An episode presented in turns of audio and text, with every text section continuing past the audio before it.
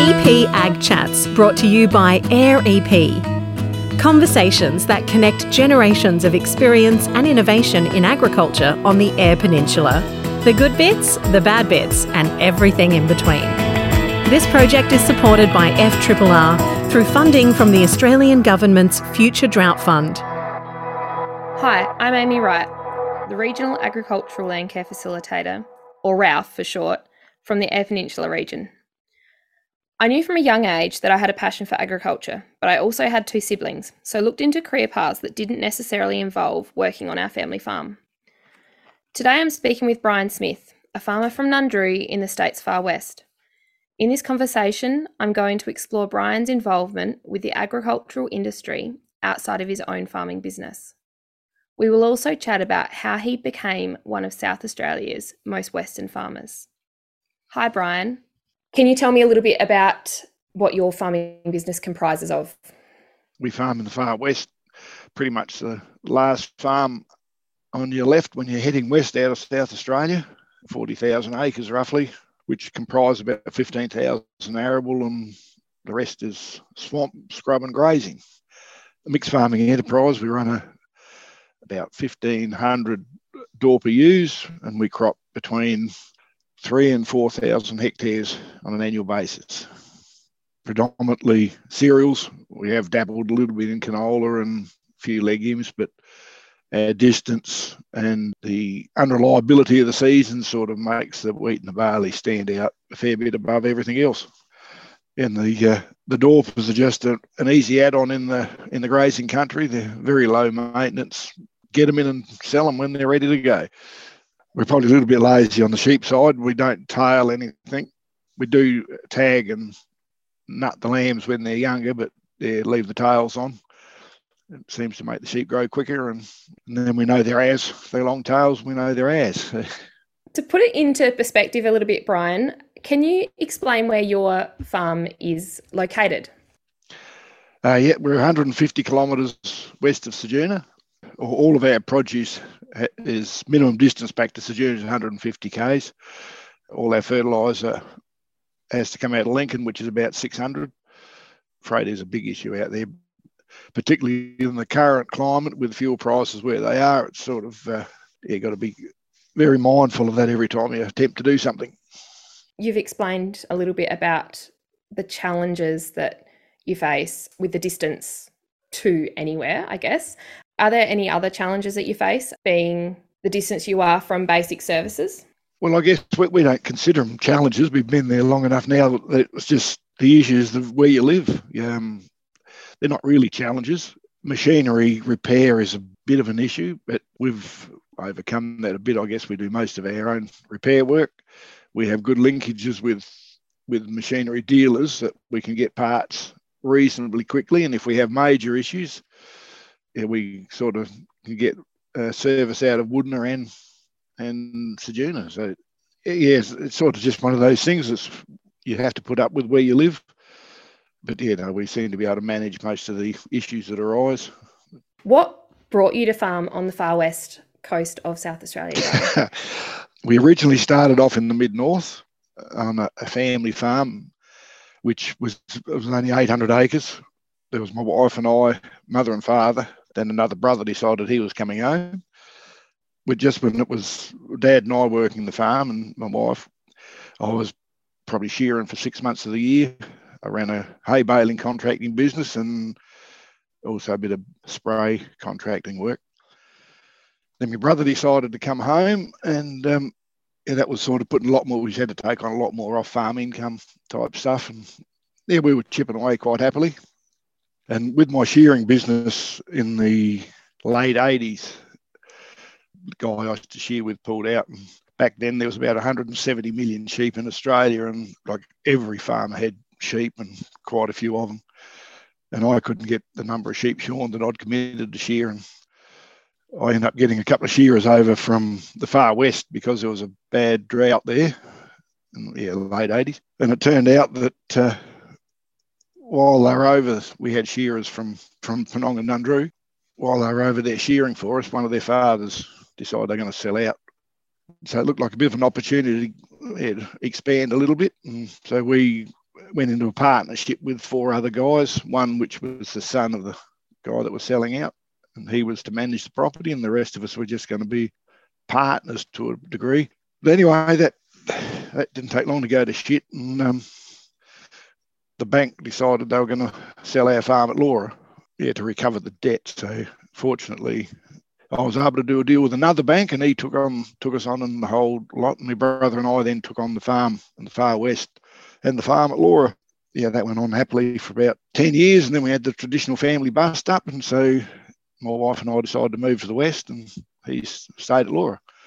So we yeah, were able to keep all the land, and that's how we originally got there. I think we um, we started at, at in '89 in the partnership, and by the early mid 90s, we'd run into, well, there was some, certainly some issues with farming during that period, regardless with prices and diseases and poor seasons. By the early mid 90s, we were foreclosed on by the bank, and um, my brother and I took it on full time. And 2004, I think, my wife and I moved to Nundroo permanently and it became full-time Peninsula residents or Far West residents, rather so yeah, that's sort of a bit of a thumb sketch of how we we got to be there. Been a good move for us, Nan. Yeah, it's definitely an interesting story, and I'm actually somewhat lucky to recall. I think 2004, and and Jalen coming into your daughter coming into um, my class at primary school. So okay, that, yep, that's right. Yep, that's um yep. a little fun fact. I guess you've told us a bit about your farming journey and how how you ended up farming where you farm today. What encouraged you to become involved on industry boards, Bryan? Oh, I guess it's been a bit of a natural progression. When I was uh, when I was in the mid north, I was actually the secretary of the Laura Ag Bureau when I was 17. Back then, PIRSA were always the go-to point for any information regarding farming, any of the technical side of stuff. And there was a PIRSA office in Jamestown, so we which, was only 20 miles away we had a monthly Ag Bureau meeting, and most times we'd have an officer over from PIRSA either talking about sheep or cropping diseases or you know something. They're always really interesting meetings because that was about the time that we were sort of transitioning away from the wheat fallow rotation into more of a ley farming rotation, and and then into the direct drilling system. We actually started on our farm direct drilling in about 1977 it doesn't sound much now, but our first patch we did 15 acres with um, when spray seed first came out. We just sprayed it and sowed it, and well, that was just a bloody total revolution. After when I was brought up there, you'd spend your September school holidays on the tractor with a seven furrow plough plough on the country, and then you'd spend your summer holidays sitting on the scarifier cultivating. You'd work the paddock six or seven times before you'd actually sow it, and you're just forever sitting on tractors. So yeah, for us to um, spray a spray a patch and just sow it straight in was a, a real big change, and it actually worked reasonably well. It wasn't brilliant, but it worked. We could see that they had potential, but with that farming system going from the fallow system, the issues that arose out of that, the um, rhizoctonia, the clay, the hard pans. There was just a multitude of things. And so we were constantly talking to PIRSA, getting them over, checking out diseases and, and root disease, all sorts of stuff. We were modifying machinery, trying to get around it. So that was sort of, you know, when you think back, was it all on in 100 acre paddocks there or 50 acres there. And it was all small scale stuff, but it was sort of how it started towards the end of my time in the mid north, they um, they tried to close the Laura Hospital, and there was a community uproar as that normally is. And I actually got myself elected onto the board pretty early in my life, and um, from there we did board training. I learned a bit about governance and dealing with government departments, and we're actually, able to um, change change the role of the Laura Hospital. That we actually turned it into a national model for primary health. So it was a really interesting time in that regard. So that sort of probably got me interested in the board level type stuff and you know what you can actually achieve and get some things done and for the betterment of if you think it's for the betterment it's yeah it's worth the effort yeah for sure so you've mentioned that you started at a fairly young age bryan and i'm sure things have come a long way with different aspects of of management and things like that If you were to start out all over again and start your journey being involved on committees and boards, what would be a piece of advice that you would give a young person starting out? Uh, certainly, don't be afraid to get involved. I can guarantee that when you get on there, you'll go home and you'll think, what the hell have I done here? I don't even know what they're talking about half the time at the meetings. And but that's that's something that you pick up. Even um, with the experience that I'd had prior to getting on the EPARF board, I got on onto that board and for the first 12 months, they were talking a totally different language, talking about things that you don't understand. They've got acronyms and all sorts of gear. As time goes by, you pick all that sort of stuff up. One of the biggest things is never underestimate yourself. You're only dealing with other people, and some of those other people think they're bloody smart, but when they start opening their mouth, they're not quite as smart as they think they are. They'll always end up putting their foot in it, and you just apply common sense. That's really the, the general rule. If you just apply experience and common sense to a situation, you're normally pretty much on the money. That's some very useful advice there. I was never educated. I uh, I was a typical boy back then that as soon as I could get out of school, I would. Well, it was fourth year back then, but that's uh, year 11. I failed year 11, which I was absolutely stoked about because nobody could make me go back to school then. So I bolted. Yeah, went home on the farm, went rouseabouting and just doing whatever I could. So I wouldn't ever say that I've um, I've had a formal education, but I've certainly, I reckon I've uh, been to the University of Experience and I'm still going. Yeah, for I don't sure. Think I'm ever going to graduate, but yeah, it's. Um, I don't think you have to sell yourself short if you don't have a degree. Bryan, you've served on the SAGIT South Australian Grains Industry Trust Board for quite a number of years now. Can you tell me a little bit about that experience? That's been a great experience. I look, I'd recommend that to anybody that's got any interest in agriculture at all. If you get an opportunity to do something like this, it, it is a little bit time consuming. You, you do get compensated for most of your time, but it, with all these organisations you go on, you've got to expect quite a volunteer type component of being involved the experiences that you get are just money can't buy. Being on the SAGIT board, you get to meet the researchers, you get to talk to them firsthand about their research, and you get you're able to get them to justify their research, but also you can actually put a farmer's perspective on the research that they're doing.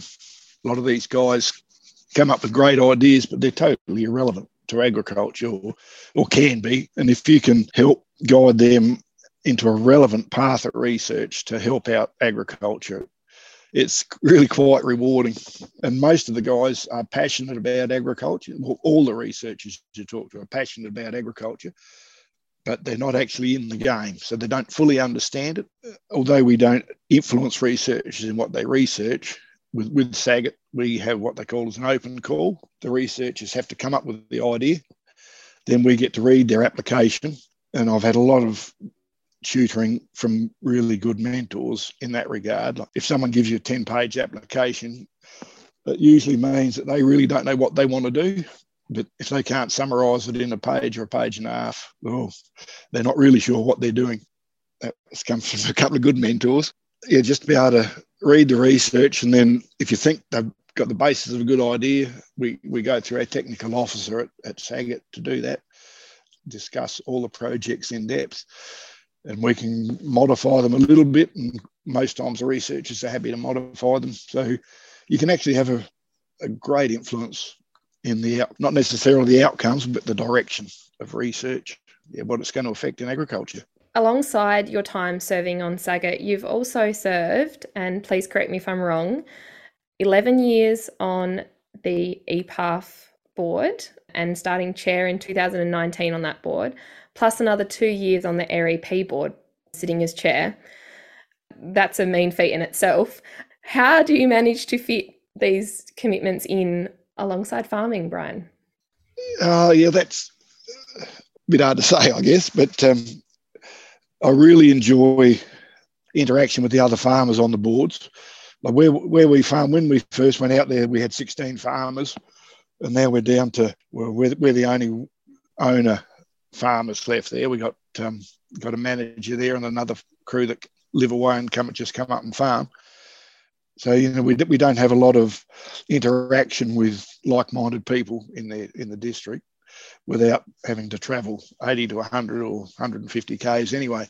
So we sort of tend to just plot away six or seven days a week farming. But so when I get an opportunity to to get away and talk to other farmers and just get a break from the farm, it's it's it's yeah probably the thing that's kept me going on those boards for for the length I have. Oh, the transition, I was nearly about to transition out of e, the EPARF board because I think it had run its course until we came up with the idea of amalgamating the two boards, creating AIR EP. I yeah, really wanted to be involved in that process because I reckon it was going to be a great thing in the long term for uh, farming research on Eyre Peninsula, particularly. But in the 10 years, sort of, I've been involved in SAGIT now for eight years, I guess, and EPARF, I was for a few more years prior to that. But the um, change in the way research is funded has pretty much been completely turned on its head in that time. If farmers don't adapt to the change in the way that research is funded, then we're going to miss out on having research in our patch. And I think with the formation of AIR EP, that was the major turning point in getting um, research funded on Eyre Peninsula. GRDC are probably the major funders of any research now, and that's they're linked with the federal government and the amount of government governance that the federal government require in um, when money's passed out, they like to see how it's all getting spent and being done.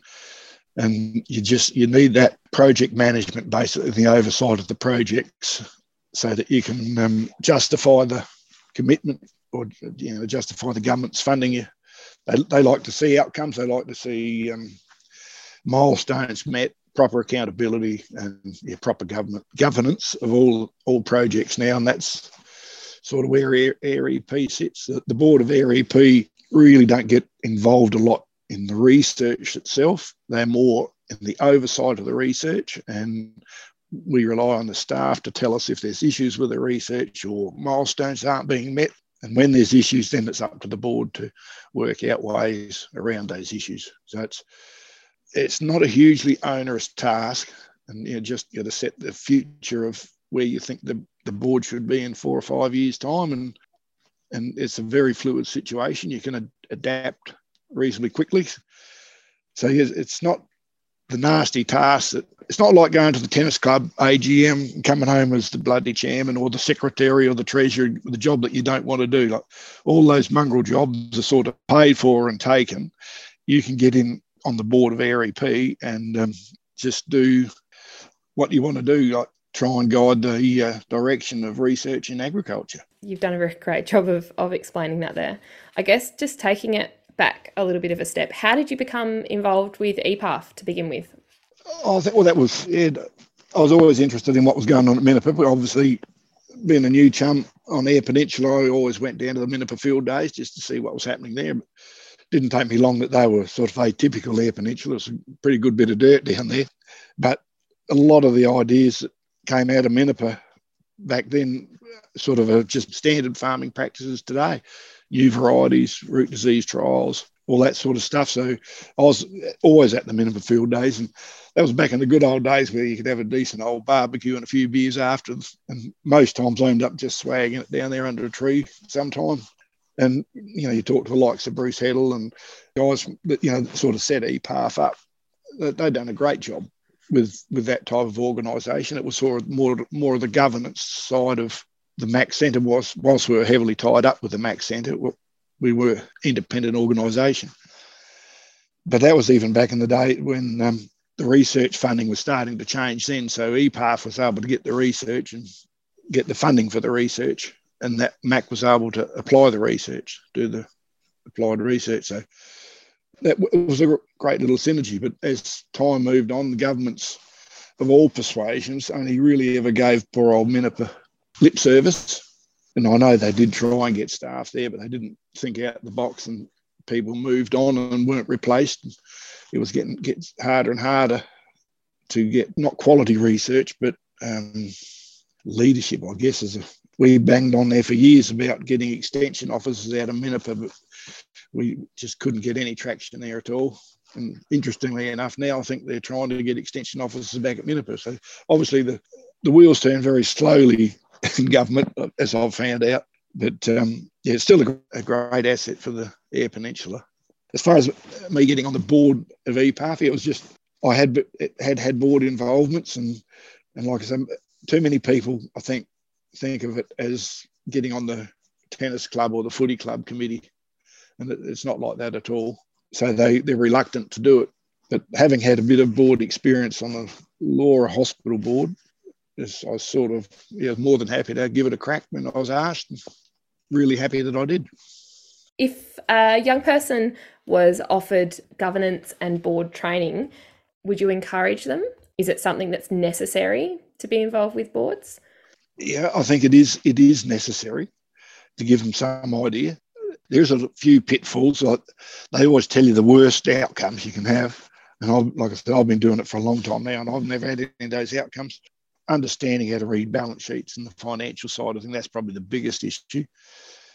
I'd certainly encourage them to get training, but they, they have they don't have to have training on the SAGIT board early in the piece, uh, we were really strongly encouraged, I guess, would be the best way of putting it to um, to under, undertake the uh, board of directors course. A couple of other trustees did it, and that put me off it completely. it looked like yeah, it looked pretty bloody technical, not, and I reckon um, one of them had to have three or four goes sitting the exam to pass it. Like the, the time commitment to do that was just way beyond what I was prepared to do. I was probably cocky enough to think that I I understood what they were were on about. But and the few of the training courses I did, I thought, well, shit, I could have nearly done that. If you haven't had any experience and you want to just get a bit of an understanding of it, yeah, I think it is a, a good thing to do. It's not the onerous task that people think it is. You can get a hell of a lot of satisfaction out of it. You can get to meet the researchers one on one, and they are craving to meet farmers to, so they can get to understand issues that farmers are having. Bryan, for all the young up and coming people involved in ag, where would be the best place to become involved in something like AIR EP? The starting point would certainly be on the research committees. We have a low rainfall research committee and a medium rainfall research committee. Those committees are run by the AIR EP board. Naomi gives them sort of office type support they just sit around the table with agronomists and other people and they talk about issues that they're having. And out of those conversations, they come up with research proposals. And that, I think, is a perfect place to start, just to feel your way into the, um, the governance side of it. And you, you can certainly have a big influence over where research goes on Eyre Peninsula just through those two committees it's a great way to start. It's two or three days a year, and you get to uh, get to look at other people's farms, see what they're doing uh, to help generate discussion. You get to talk with like, specific researchers about the types of stuff you can do, and start sort of teasing out problems. That yes, that was always the best part about the EPARF board was a re- research review committee. That's when we were, you could really get your teeth into some issues that were nagging in um, in agricultural production young people these days, I'm well aware they they're more into the technical side of getting information, looking at uh, Twitter and um, what's the other one they use? Yeah, anyway, that, that type of information there. We don't use that out there because we don't have mobile coverage, so it doesn't help much. But um, I know there's a lot of guys, even my age now, are regular on Twitter feeds. That's where they get their information from. So I, I assume that young people would see that this research has been done by AIR EP and think, shit, who the hell are they? And, and I think probably um, getting younger farmers to field days, I think, is an very important step. Big Fig, Buckleboo, they've obviously got a really good formula there that needs to be somehow looked at and worked on because there's plenty of younger farmers right across Eyre Peninsula and groups like that. Well, Big Fig, I think, is probably a bit of a star in the on the EP of, of getting everyone involved in farming. And once you get the people involved, they know who's producing the results, then they'll some of them will naturally move on into um, into the administration and governance side of those organisations. Coming to the end of our interview now, Bryan, if you were to have your time again, what might you do differently? Talking about farming, I guess, Amy, are you? Yes, yes, I am. yeah. What would I do differently? I reckon uh, if I had my time again, I would have got off the small acreages in the mid north a lot earlier.